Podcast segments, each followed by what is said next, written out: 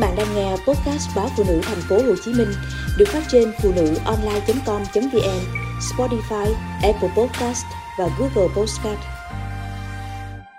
Số ca nhiễm COVID-19 tăng có đáng lo ngại.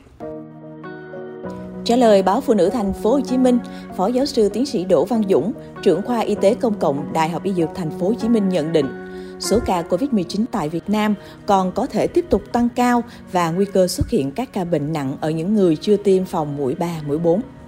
Số bệnh nhân COVID-19 trên cả nước đã liên tiếp lập đỉnh so với 3 tháng trước. Cụ thể, ngày 24 tháng 8, số ca mắc lên tới hơn 3.500. Bên cạnh đó, sau một thời gian, số ca tử vong do COVID-19 gần như bằng không, thì tới nay, mỗi ngày đều có 1 đến 2 trường hợp.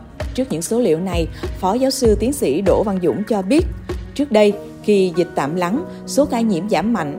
Theo nhiều dự báo, không riêng gì tại Việt Nam, sau khoảng 4 năm tháng có thể có một làn sóng dịch nhưng nhỏ dần nếu quần thể dân cư được tiêm chủng đầy đủ.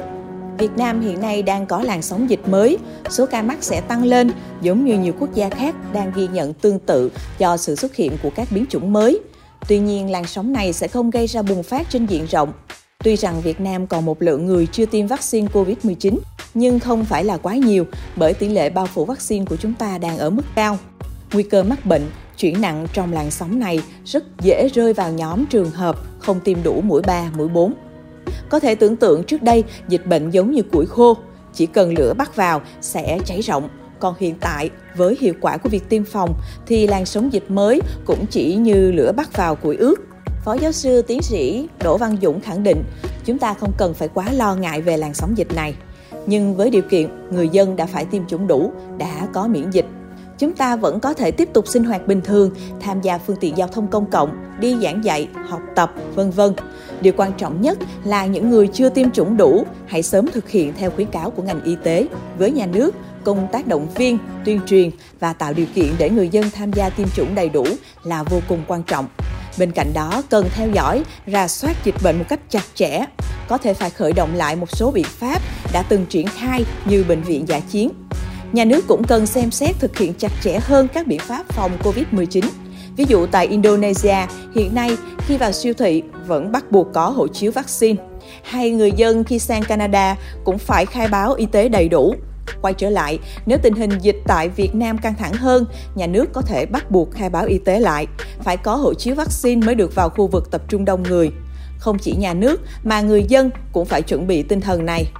Hiện cuộc sống của chúng ta đang rất thuận lợi, thoải mái, nhưng nếu không tự giác, không chủ động thì tới lúc nào đó chúng ta sẽ giống như nhiều quốc gia trên thế giới vẫn đang rất khó khăn trong phòng chống dịch bệnh. Khi số ca mắc tăng cao, nhiều ca tử vong hơn dù dịch có thể không nặng nề như một năm trước đây, nhưng ít nhiều sẽ ảnh hưởng tới cuộc sống, buôn bán, sinh hoạt của mọi người.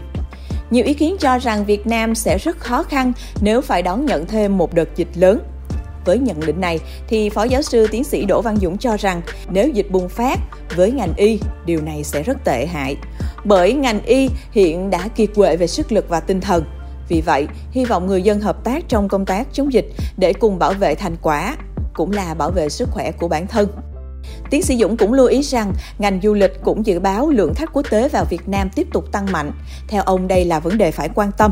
Tuy nhiên, không phải quá lo sợ để áp dụng các biện pháp gây cản trở người nước ngoài nhập cảnh. Chúng ta hoàn toàn không sợ sẽ lây nhiễm nếu người dân đã tiêm chủng đầy đủ. Nếu không tiêm chủng đủ thì chỉ cần một ca bệnh nhập cảnh cũng có thể lây lan. Vì vậy, muốn phát triển kinh tế, phát triển du lịch, giữ gìn sức khỏe của người dân thì trước tiên phải kiểm soát tốt công tác phòng chống dịch trong nước.